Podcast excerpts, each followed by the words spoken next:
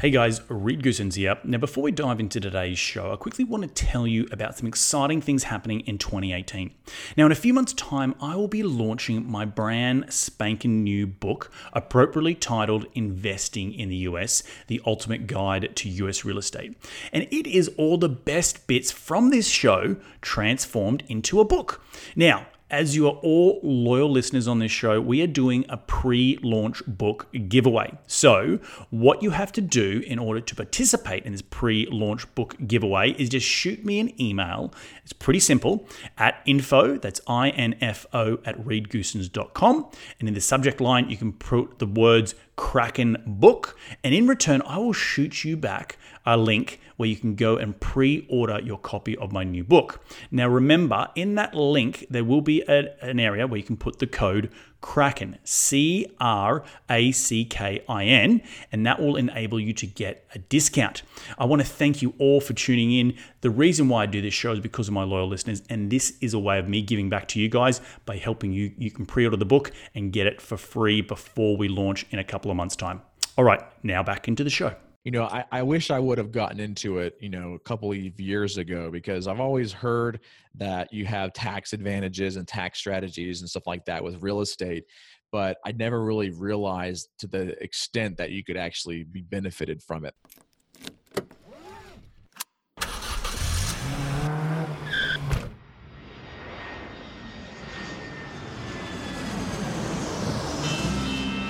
Welcome to Investing in the US, an Aussie's Guide to US Real Estate, a podcast for international investors and real estate entrepreneurs looking to break into the US market.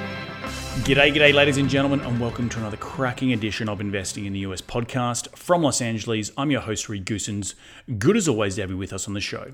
Now, I'm glad that you've all tuned in to learn from my incredible guests, and each and every one of them are the cream of the crop here in the United States when it comes to real estate investing, business investing, and entrepreneurship. Each show, I try and tease out their incredible stories of how they have successfully created their businesses here in the US, how they've created financial freedom massive amounts of cash flow, and ultimately created extraordinary lives for themselves and their families. Life by design, as I like to say.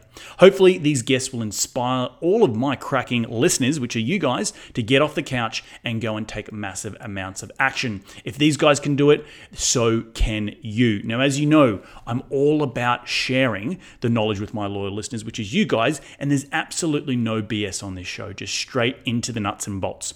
Now, if you do like this show, the easiest way to give back is to give us a review on iTunes, and you can follow me on Facebook and Twitter by searching at Reed Goossens. You can find the show wherever you podcast on iTunes, SoundCloud, Stitcher, and Google Play, but you can also find these episodes up on my YouTube channel. So head over to reedgoossens.com, click on the video link, and it will take you to the video recordings of these podcasts where you can see my ugly mug, but the beautiful faces of my guests each and every week. All right, enough out of me. Let's get cracking and into today's show.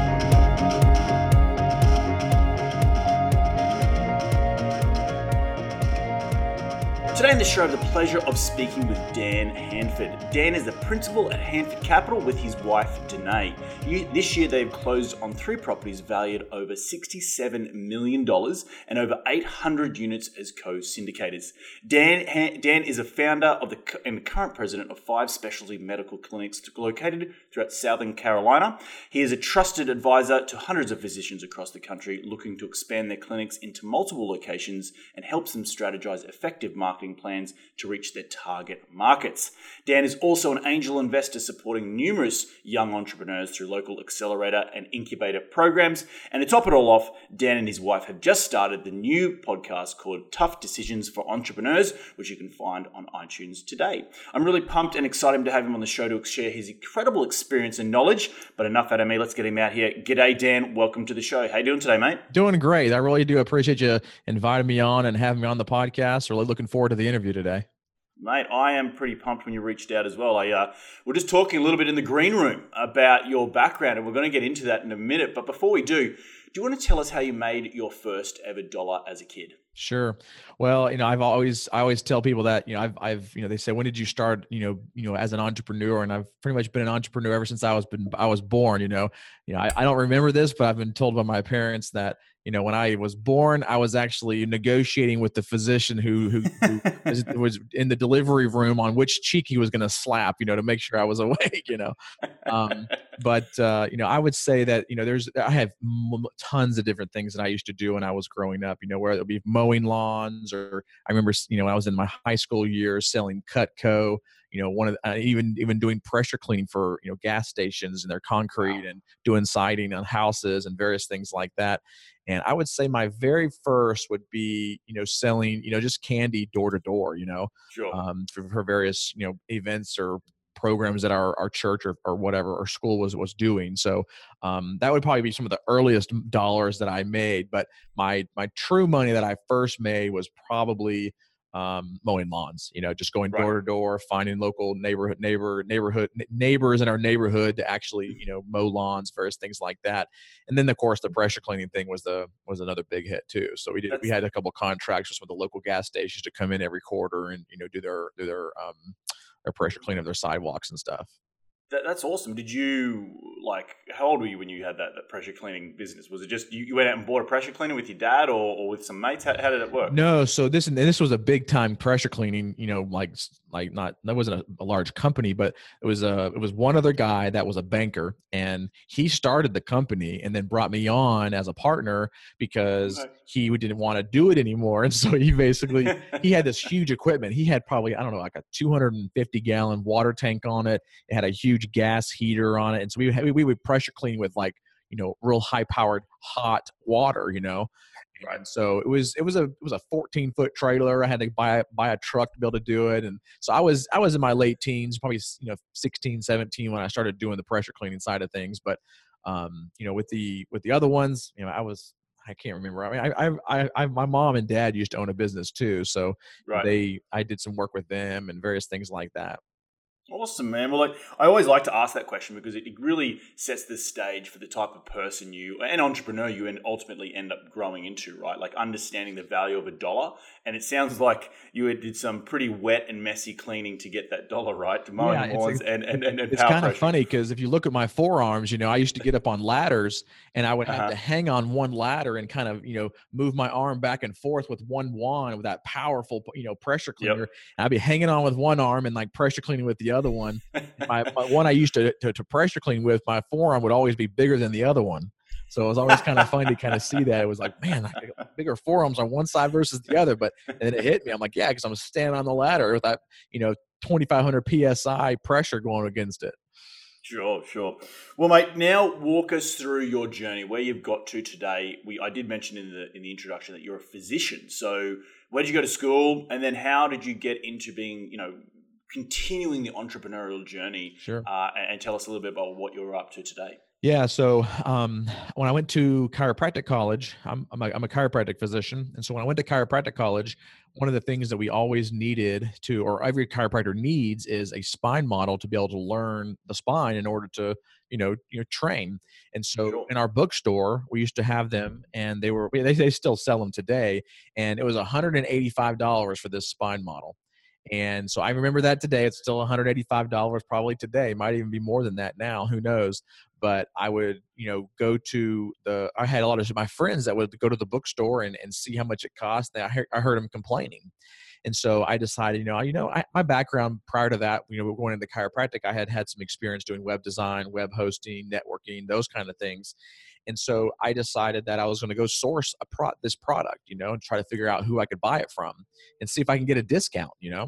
Mm-hmm. And so I found the exact same spine model online and I bought that. I found I called the manufacturer, not the manufacturer first. I called one of their distributors up first and asked them, you know, would you be able to sell me this spine? And if so, what kind of a discount could I get for it if I could buy 20 of them? And I think I could at least get 20 students to, to buy a spine from me. And they said, we can sell it to you for $65.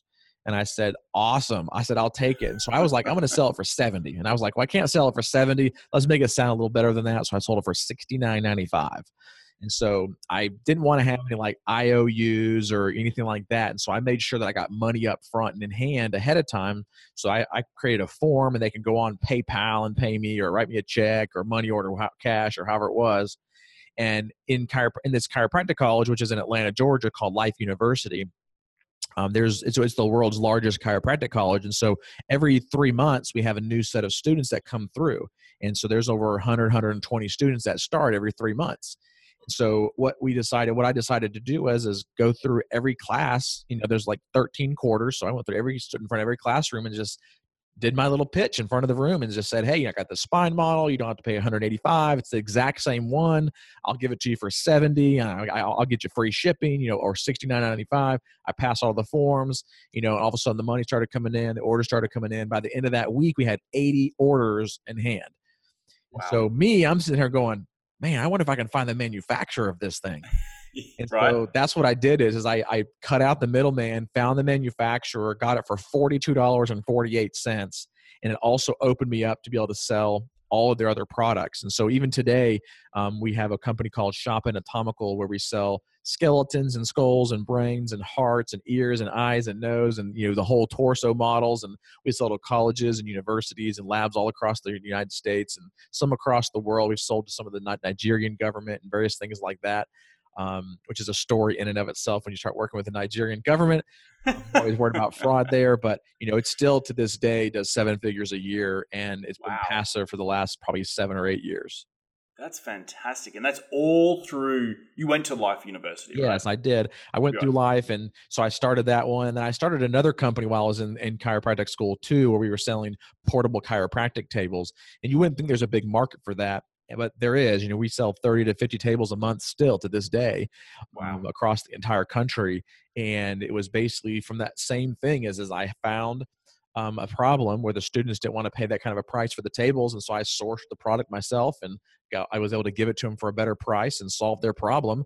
And they continue to, to continue to order from me. And uh, so it just kind of expanded from there. And then so you re- really creating two online e-commerce stores right? That's essentially what you've created over the last what 10 yeah. 15 years yeah i've had them now for about going on 11 years now so i started back in 2007 and you know the biggest thing was is i, I hustled man i mean when i was in when i was in school in between classes I, I, I first started selling it on eBay, like because they, they allowed me to the manufacturer allowed me to sell all their products, and mm-hmm. so and I got the highest tier discount because I was selling so much, and wow. so I put up put up a few products on eBay, started selling them, started doing ten, twenty, thirty thousand dollars a month, and then start i was like you know i'm going to go ahead and create a website and throw some google adwords on that thing and see if it can get some some some traction going and you know now 65% of our sales come from just organic search engine optimization that we hmm. have to have in place um, we consistently do you know over hundred thousand dollars a month in sales off of that off that company. And now, I mean, I for like I said, for the last six or seven years, I've it's been completely passive. You know, I still look at the numbers, still get reports, things like that. But you know, for the most part, I mean, I, I barely I barely spend any more than probably about two or three hours a month on those on that business. That's fantastic, and that's exactly how you want to get your business to work, right? Absolutely. in those sort of in those sort of online um, marketplaces. How much of that success to those little businesses was related to Life University, knowing that you went in, you had a marketplace to go sell to? Well, I would say that you know a lot of entrepreneurs, myself included, we we because I've come up with you know ideas and products before that you know didn't sell and it was because i was trying to create a product for an audience that wasn't there or for an mm. audience that didn't have that problem. And so what i had done in this instance is i actually found had already found an audience and they were telling me what their problem was and i was able to solve their problem and that's really what i where i started with it. But you know i would say right now i mean my, my, my business is very minimal when it comes to spine models. It's probably like 5 to 7% of what our overall sales are. But that that one idea opened me up to be able to create and sell and do do even more than where I was. Right. And he also give you the confidence, right, to go out and source product, figure out the manufacturing, figure out like, how much money do I have to, capital I have to put into it mm-hmm. in order to get a return. So I think just the, the life lessons it's probably taught you is just ridiculous. Well, right? and, and at the same time, you know, a, a, lot of the students that were graduating with me, you know, as we were finishing up the program four years later, you know, they were getting, they were going into debt to get more loans and things like that to be able to start their own practices or they had to go work for somebody else. And I knew I didn't want to do that. And so we were actually able to start our, our, our first practice with no debt you know because that that business uh, helped fund the startup of that business and even to this day our practices have no debt Um, and so, and it's been all just, you know, taking the money that we've made in the businesses and kind of funneling it back into the business. And then now, it, even the even the five practices that I have now, because it started out as chiropractic, and then we morphed mm-hmm. them into medical, and we're in a very specialty medical niche called non-surgical orthopedics, where we do a lot of regenerative medicine, prolotherapy, platelet-rich plasma therapy, that PRP, stem cell therapy, those kind of things. It's a it's a very uh, very narrow niche, but we have five clinics now that are doing that, and uh, and they're doing very very well. So, and at this point, they're all passive for me too. So I've stepped out of the day-to-day operations. I have a good person in there, a CEO that's managing um, those clinics on a day-to-day basis, and I'm just the president. I'm still the general of the of that business as well as my other businesses, where I still see financial reports every Monday morning on all my businesses, and I also um, once a month have a corporate meeting with them to kind of stay on top of things and be that that vision visionary person from the top. You know, kind of kind right. of being the Warren Buffett style, but not as not as big as Warren Buffett, if you will. Hey man, you, you pat yourself on the back. You sound like you've uh, achieved and created some incredible little businesses and some cash flowing opportunities that you know, well done. So um, let's talk a little bit about your your, your practices and, and the, the expansion of those practices because sure. the number one thing that comes to my mind, you know, I'm an engineer. I'm like go straight to the to the nuts and bolts. Is do you have to be a doctor to own a medical practice? Sure. So, um, as far as being a medical doctor, in, in it depends on the state that you're practicing in. So, right. there are some states that you do have to be a licensed professional um, or a licensed physician in that state to be able to own a practice. You know, uh, for example, North Carolina is one of those states. You know, South Carolina is not. Um, you still have to be a licensed professional. Um, but you don't have to be a licensed in that particular profession. Um, and so like, and, and then there's there's places like you know California, North Carolina, where you can only be licensed, you can only own a practice if you're licensed in that particular um, uh, profession. So it all just depends on that. So right now we have a little over 50, a little under 50 employees that work for us across those five clinics. And we were, I basically started the, the first chiropractic clinic and then I decided to expand into the second one once we integrated the medicine into it. And then I decided to take out the chiropractic out of it because when I was looking at the numbers, it was the least profitable. And mm. I knew that I could fill our practice with more qualified patients by reaching out to other chiropractors and have them refer in to the regenerative medicine because it's alternative medicine still and so with with you having chiropractic in the office i was finding that, that a lot of chiropractors didn't want to refer because as chiropractors it's totally different than medicine. So in medicine mm-hmm. you know medical doctors and stuff will refer back and forth to each other all the time you know you see that. But in chiropractic we're afraid that the other guy's going to steal our patients so it doesn't happen. And so i had to like play on that and so i cut it out of our practice completely which was a big step. I mean it was a very hard you know tough decision if you will to really take mm-hmm. that out of the clinic. And so we took that out of the clinic and it really was a good decision. So it allowed us to be able to you know expand our referral network it's an incredible thing because, uh, and you would know more than I do, but I, from an outsider's point of view, I feel like the chiropractic world went through a bit of a bad name at, at some period of time. Maybe it was in the nineties or the early two thousands, and and now I, I, know my wife she she subscribes. There's like all these chiropractic services where you can sort of these drop-in clinics. You just go in, you're there for no more than 10, 15 minutes, and boom, boom, boom, they realign you out. You go, and you can you can rock up to the other one that's you know on the other side of Los Angeles. How has it evolved uh, over your time that you've seen the chiropractic world, and, and, now that you're not really in it anymore, but what's your sort of take on that, um, given its change and morphing and all that sort of stuff? Yeah, I would say that the biggest thing that chiropractic is doing right now and over the last probably 10 or 15 years is really niching down. You know, you mm-hmm. see a lot more people who are focused on pediatrics or you see people on pregnancy care, or you see right. people who are, you know, our clinics were really specific to what's called uh, the NDS method, which we focused on about you know, people who had really serious disc problems, bulging, herniated, degenerative discs, those kind of things, some serious back problems. And so we, we did some specialty treatments for those. But the, and you have people that will focus on, you know, other specific niches like neuropathy, or you shall have them doing a lot more functional medicine for diabetes care and, you know, mm-hmm. fibromyalgia and both those kind of things. So the really what's, what's really been changing is, is, is the, the dynamic of niching down within chiropractic. Oh, that's, that's very, very interesting and, in such a, such an incredible thing because we're, we're, all our spines are so important, right? Like they, they are the most important things. I, I personally have scoliosis of the spine, just mm-hmm. born with it, and my, my wife has bulge discs, and it just it's an you know I'm a, I'm a tall guy. I've got to remember to stand up straight, and sometimes getting in for a bit of a realignment just makes you feel a little bit better and crack your neck, and off you go. So, absolutely, absolutely. But mate, mate, you've achieved so much in the in your career, and, and you're such a. I think the what I'm getting from you is that you're just you're open to so many opportunities and not pigeonholing yourself. We haven't even talked about real estate, so and we're going to get into that in, in a little bit here. But I think that is such an incredible thing that I'm I'm learning from you is just that the ability to see an opportunity, take it, go and learn the opportunity and then go and you know put it into practice and, and, and create a business out of it. I think that's, that's just incredible. So without further ado, let's get into the real estate and what makes you love real estate and, and business ownership. I know we spoke a little bit again in the green room about your the tax incentives, right? Mm-hmm. So do you want to walk me through or the, the listeners through just exactly why you love those tax advantages. Sure, sure. So, you know, I, I wish I would have gotten into it, you know, a couple of years ago because I've always heard that you have tax advantages and tax strategies and stuff like that with real estate. But I never really realized to the extent that you could actually be benefited from it. So sure. I, I'm I've been sick and tired of writing six figure checks to the government. So, you know, yes, you know, I think we should pay our fair share, if you will, and all that kind of stuff. But there are strategies in place for those who want to take advantage of them. So I think if you want to take advantage of them and they're there, you should, you know, and I mm-hmm. think that the we the reason why they're there is because they don't want you to just take that money that you've earned and just stick it in a bank account and just let it sit there. You know, they want you to invest it in the economy and that's what you know high net worth individuals do is they take their money and they invest it into the economy and one of the ways that you can invest into the economy is by putting that money into real estate.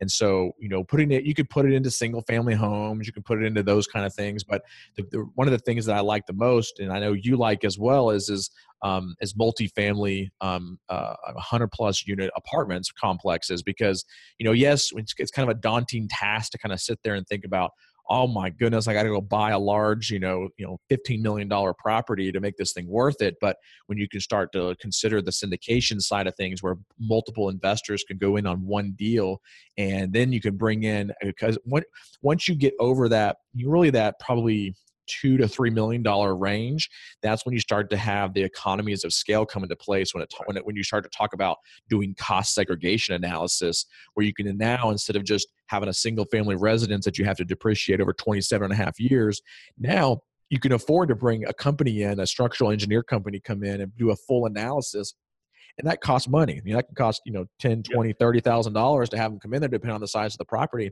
to tell you how much you can you can cost segregate that. And for your listeners that aren't familiar with cost segregation, that's basically taking down and ana- analyzing the entire property all the way down to the to the to the to the screws and the sheetrock and the flooring, the subfloor, the studs. I mean, you can go all the way down to everything. And of course, all, obviously the internal contents, meaning that you know the refrigerators and the counters and the sinks and the knobs and all that kind of stuff but it's really cool because i didn't realize that you could actually do that is because my mind was so small and thinking oh single family that kind of stuff um, but when you can start to get to that you know 5 10 15 million dollar properties you can pay, now afford to pay someone to come in because it's pennies on the dollar what they can save you tax wise and now instead of just having to depreciate that property over a 27 and a half year period of time, you can now cost segregate that down and some of them down to five years and some of them down to 15 years.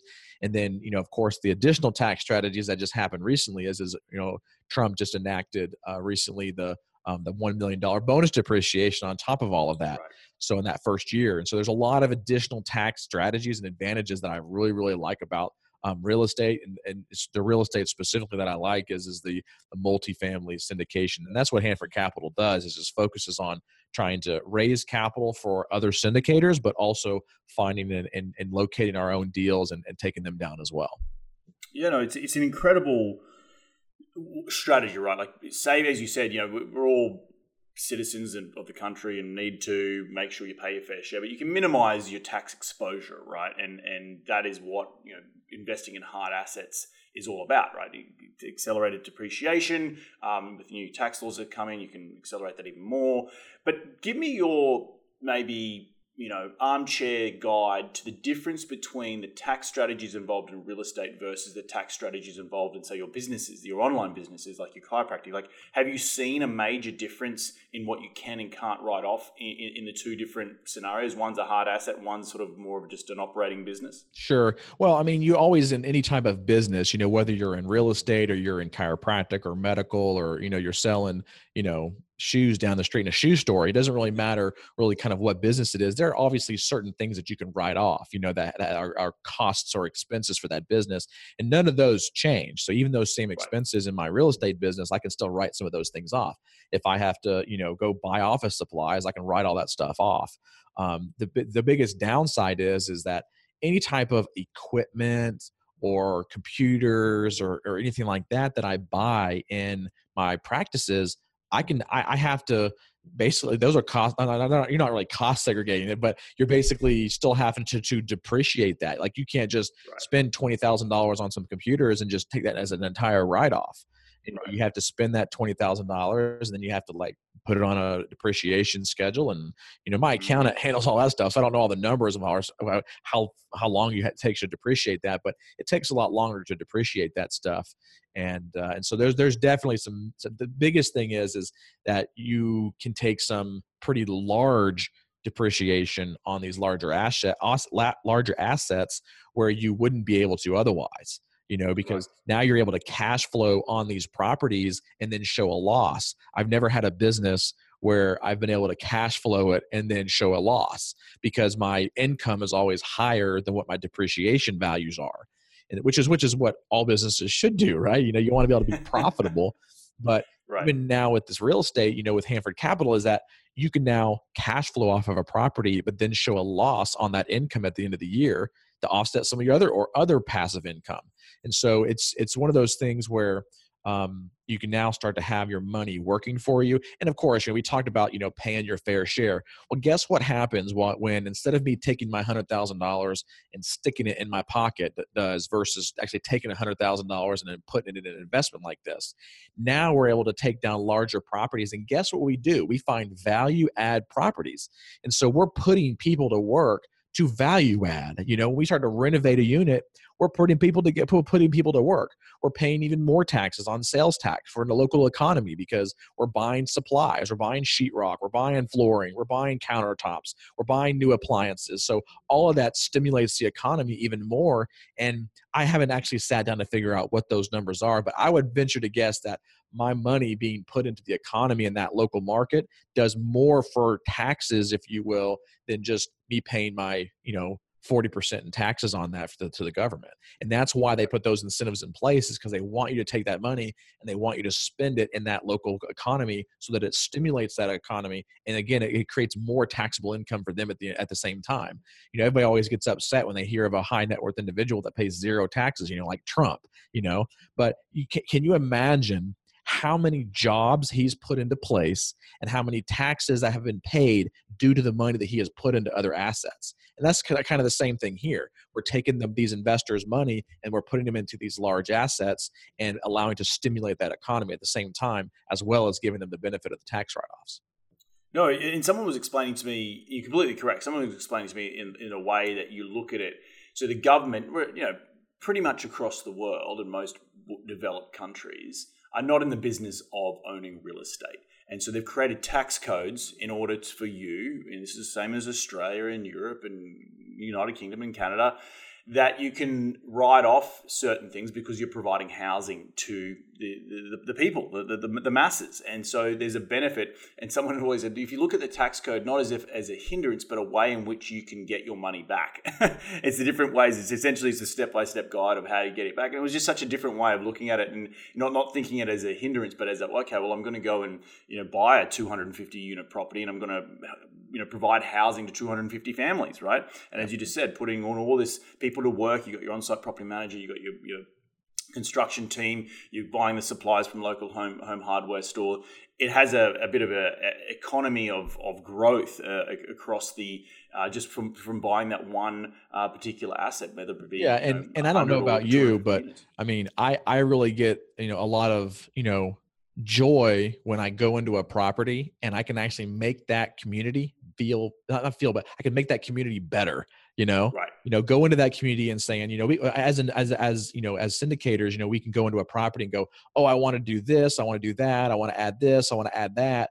But until you actually sit down with the people who live in that community and say, hey, what do you want? These are our ideas. Which one do you think is going to be best? And then you can start to put those in place and then you start to see that community just really coming together and that just that local like really it's a microcosm of a community because it's just that you know four or five hundred residents in that one community of those apartment complexes and you can now start to change that community make the units look better. Obviously you're going to command some more rent for it but you know you're going to make their life better inside of that community and it just helps everybody all along and i, I like being able to do that to go able to kind of see the before and after stuff you know no, it's it, and it's great to see the before and after, right? You get, get your videos, your drone shots, and you're coming in. We're actually about to do one on one of our properties. Just finished the exterior renovation and the leasing office, and you know, just to see the the transition, you know, just by painting brick, it just gives it such a pop, right? And everyone's like, "Oh, what's this new property?" You change yep. the name of the property. Oh, what's this? And it's like it's a feels like a hotel, but it's not really a hotel. It's just a, it's just a 1980s asset,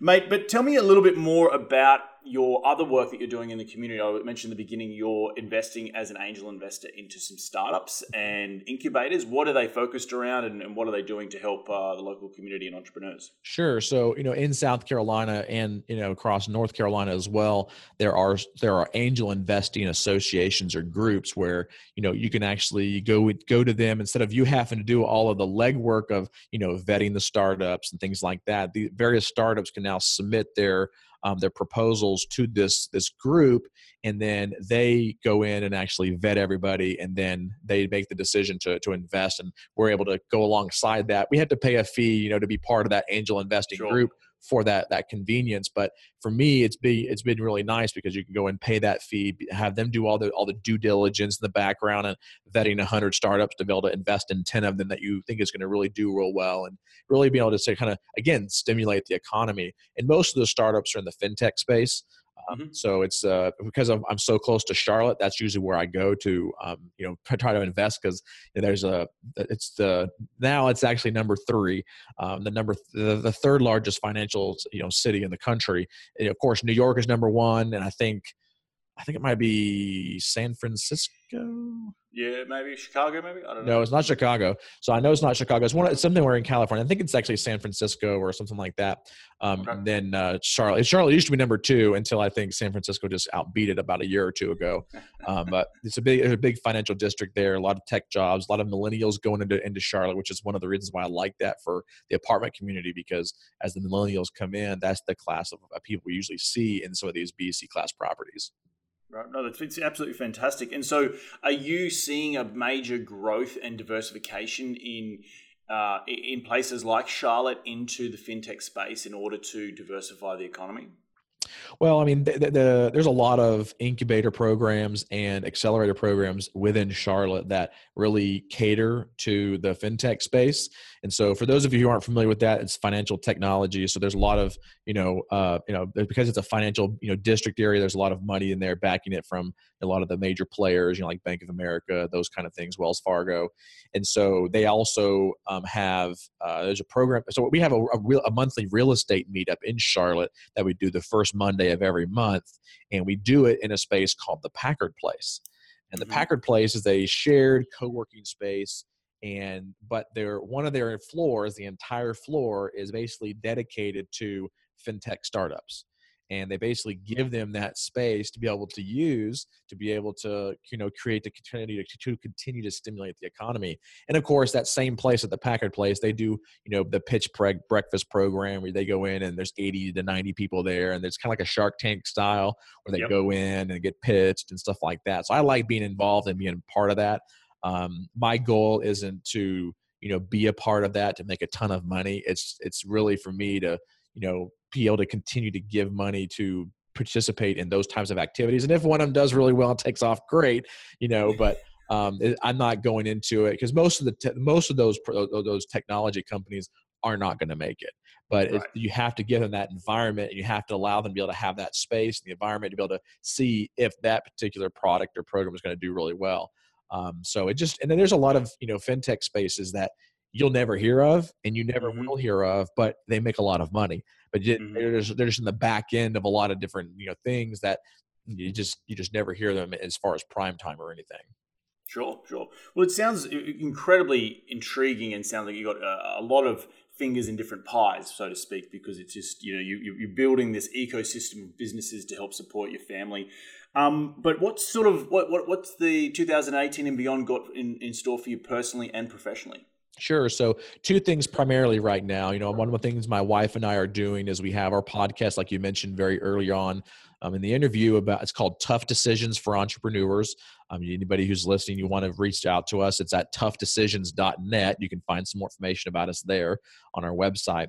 But that's one of our main focuses is to you know help other entrepreneurs teach them how to do things. You know, we we're also speaking at various events. We just did one in Atlanta recently, and we spoke on a topic that we are very passionate about called relentless implementation, where we teach the how to get into the mindset of relentless implementation so that instead of just thinking about doing something all the time you can actually take that desire move it into an ambition and then continue to get into that relentless mindset. And so that's one of the things my wife and i are, are, are looking forward to doing uh, more of. You know our goal is to continue to speak on on various stages. Obviously we have four little ones so we have uh, uh, a seven year old, a six year old, and we also have a two year old and a six month old. So we do have four little ones, and I do mean little. And so we do keep pretty busy with that, but uh, we've been we've been able to balance things very well, and we work really well together. Matter of fact, she's actually in the room right over here next to me. I'm looking at her through my my office. I have um, little glass windows here, and she's in a meeting right now with one of our corporate team.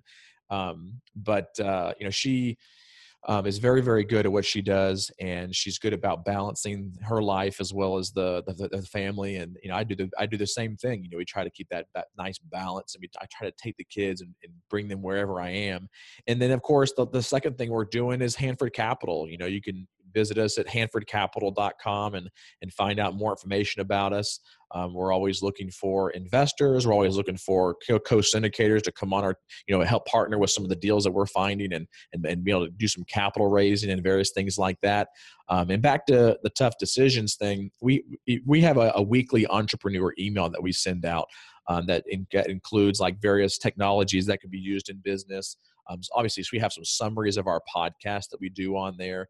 We also um, have inspiring entrepreneur quotes on there and some of the best books we recommend, uh, some of our best books that are recommended on there. And so it's a good email to jump on, you know, for your listeners if they are into this entrepreneur mindset or they want to become a business owner or they are a business owner.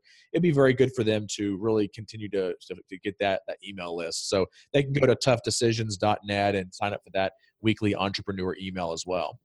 Nice, nice. Well, mate, I really enjoyed today's uh, interview with you. But are you ready to jump in to give me your top five investing tips? Sure.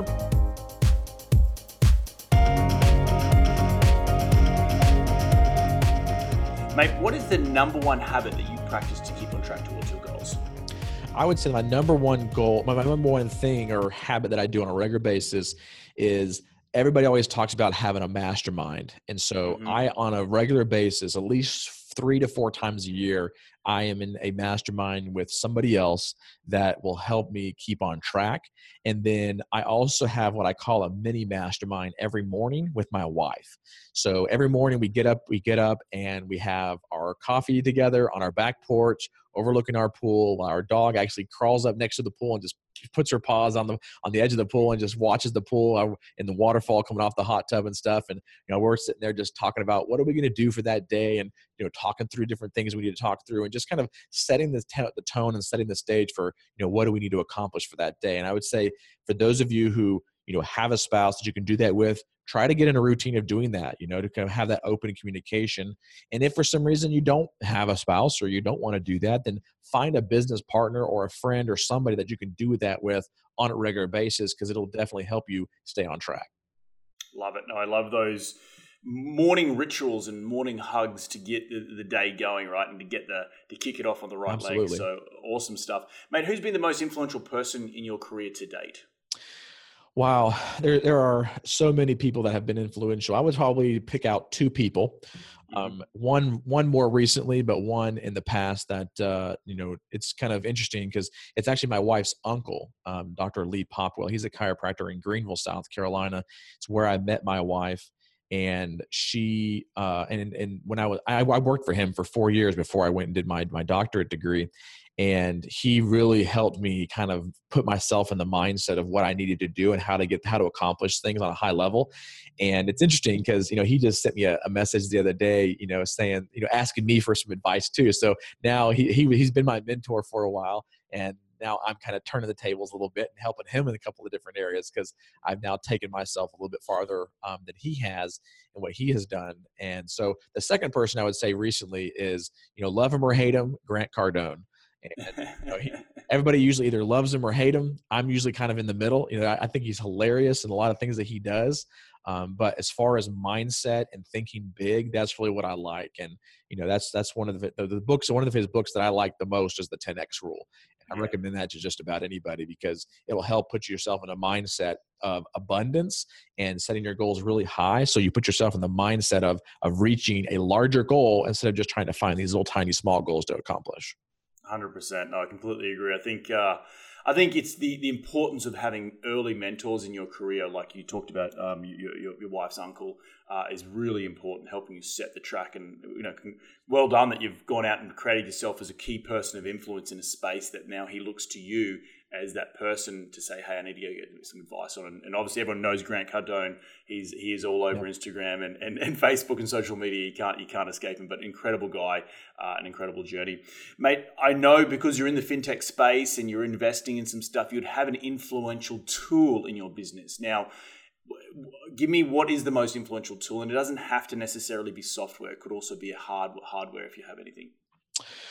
Oh, uh, influential tool. I would say for me, the biggest thing that I've done that has helped me is Calendly. And I know that might sound kind of crazy, but you know, Calendly has, you know, I, I'm I am very busy, but I also want to protect my time with my family, and so mm-hmm. I have a mm-hmm. lot of people that'll reach out to me and they want to jump on a call, and they want to talk or whatever, and I very rarely just answer my phone from somebody that I don't know. And so now that I have Calendly, you know, I can send them a, a, link and say, hey, yeah, I'd love to jump on a call with you. Here's my calendar. And I have basically three hours on Monday and Tuesday and Wednesday that I've blocked off on various parts of the day. And those are my times. And it's worked out right. very well. And obviously if somebody can't meet me on those times you know i can i can meet outside of it but it's really been nice to be able to do that because it takes a lot of the back and forth of, of trying to schedule somebody on your calendar and various things like that now as far as the real estate stuff is concerned one that's really helped me is is contactually and i don't know if you've hmm. ever heard of that before but if you go to contactually.com you know they are eh, they're they're built for the real estate space where you can have you can make sure that you're following up on your leads but not necessarily leads but lenders and brokers and owners and you know other co-syndicators. And we also use it for our podcast to follow up on podcast you know that we have on as guests as well as making sure we do certain things with them.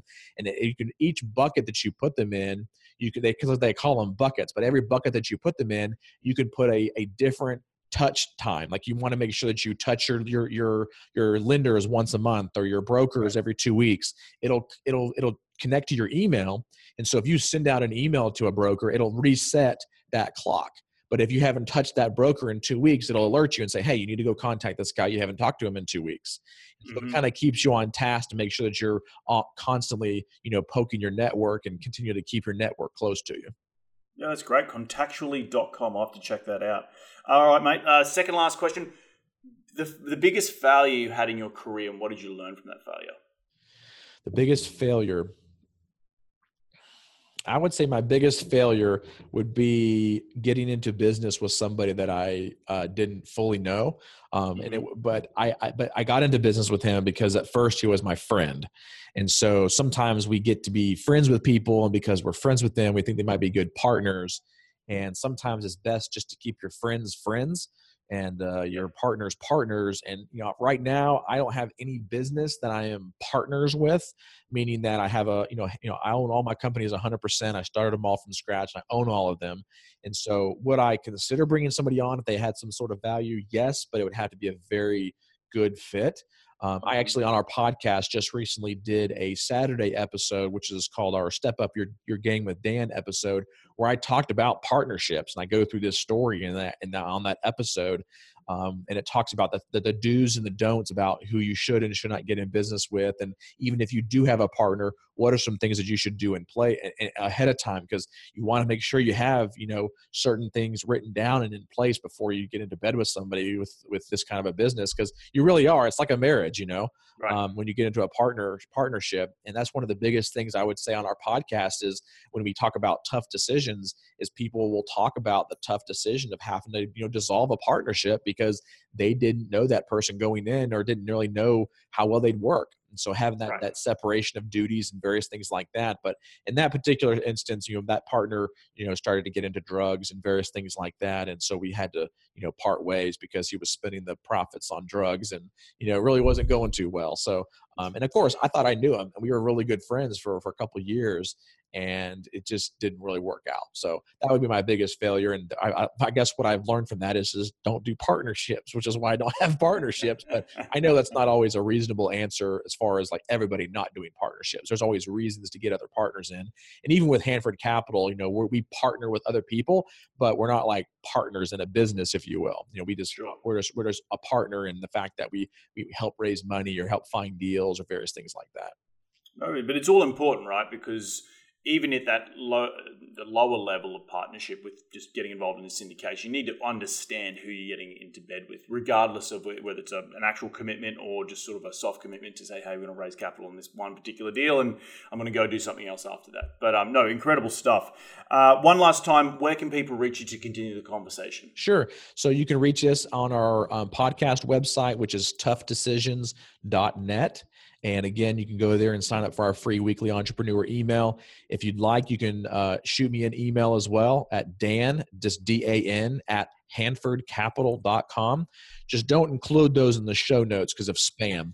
But I always on my podcast, I always say, go listen to the episode if you want the guy's email or something. But right, uh, right, right, right. you can also visit us at handfordcapital.com. I'm on LinkedIn, I'm on Facebook, uh, obviously Instagram, Twitter, you know, any of the social media platforms we're on. Uh, but we would be glad to, you know, take any phone calls that you got that your listeners might have about real estate or business or you know family or, or working with your spouse or whatever. We we do I do a lot of you know talks and you know consulting with that. You know, right now I'm not charging for it, so you know, I'm not. My goal isn't to sit there and try to create a big coaching business and try to help people with with various things, but really just trying to to use that as an outlet to to be able to you know give in the different areas that I've learned. But you know, that, those would be the two biggest ways: is just going to toughdecisions.net or the HandfordCapital.com. Well, mate, thank you so much for dropping in today. I just want to quickly summarize some of the things that I've taken away from this awesome conversation. And it really is the ability, as I said earlier in the piece, to you know identify an opportunity and then go out and then try and you know respond to that market like you did when you first were at life university you you responded to the spinal uh, models and molds, and you went out and found out how you can buy it cheaper, and, and, you you had a market there. And I think you you said earlier that you you had created ideas in the past, but didn't necessarily have the market because it wasn't a need for people. So I think that was a really big takeaway. Uh, and I just identifying the different little ecosystems you can have in your business in order for it to complement one another. And it's not about having one specific business, but it's about having an ecosystem of little businesses that can come together and create a bigger, better thing, right? Um, and, and the, the final thing was obviously, you know, working with your spouse and, and having an incredible uh, journey and story about your podcast and stuff like that. Uh, did I leave anything out? No, I think that was great. I mean, I think the biggest thing is, is you know, a lot of people get caught up in the the desire phase of you know the desire of wanting to go do something but they fail to act on that desire which brings that desire from a, just a, a desire to an ambition which is a strong mm-hmm. desire. And once you get to that strong desire and you can line up that strong desire with your why and your purpose in life the relentless implementation side of those things it will, will, will go hand in hand. And when you go and you work, if you will, it won't feel like work because I don't ever feel like what I'm doing is work. I mean, do I have bad days? Yeah, sure. We all have bad days. We all have days we, you know, we don't, we didn't, we didn't like doing something or whatever. But I usually come home and I'm like, yeah, I had, a, I had a, you know, even if it was a bad day, I, I, had a bad day or I had a good day or whatever it was. But guess what? I can't wait to get back there tomorrow. I just had so much fun. You know what I mean? Right. I, I, just right, enjoy right, what I do. Well, mate, thank you so much for dropping by. Enjoy the rest of your week and we'll catch up soon. All right. Sounds good. Thank you.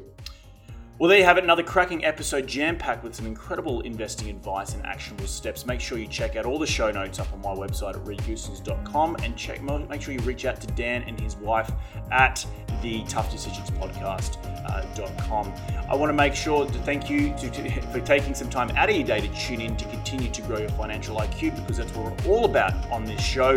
And we're going to do this all again next week. So take care, be safe, and remember, happy investing.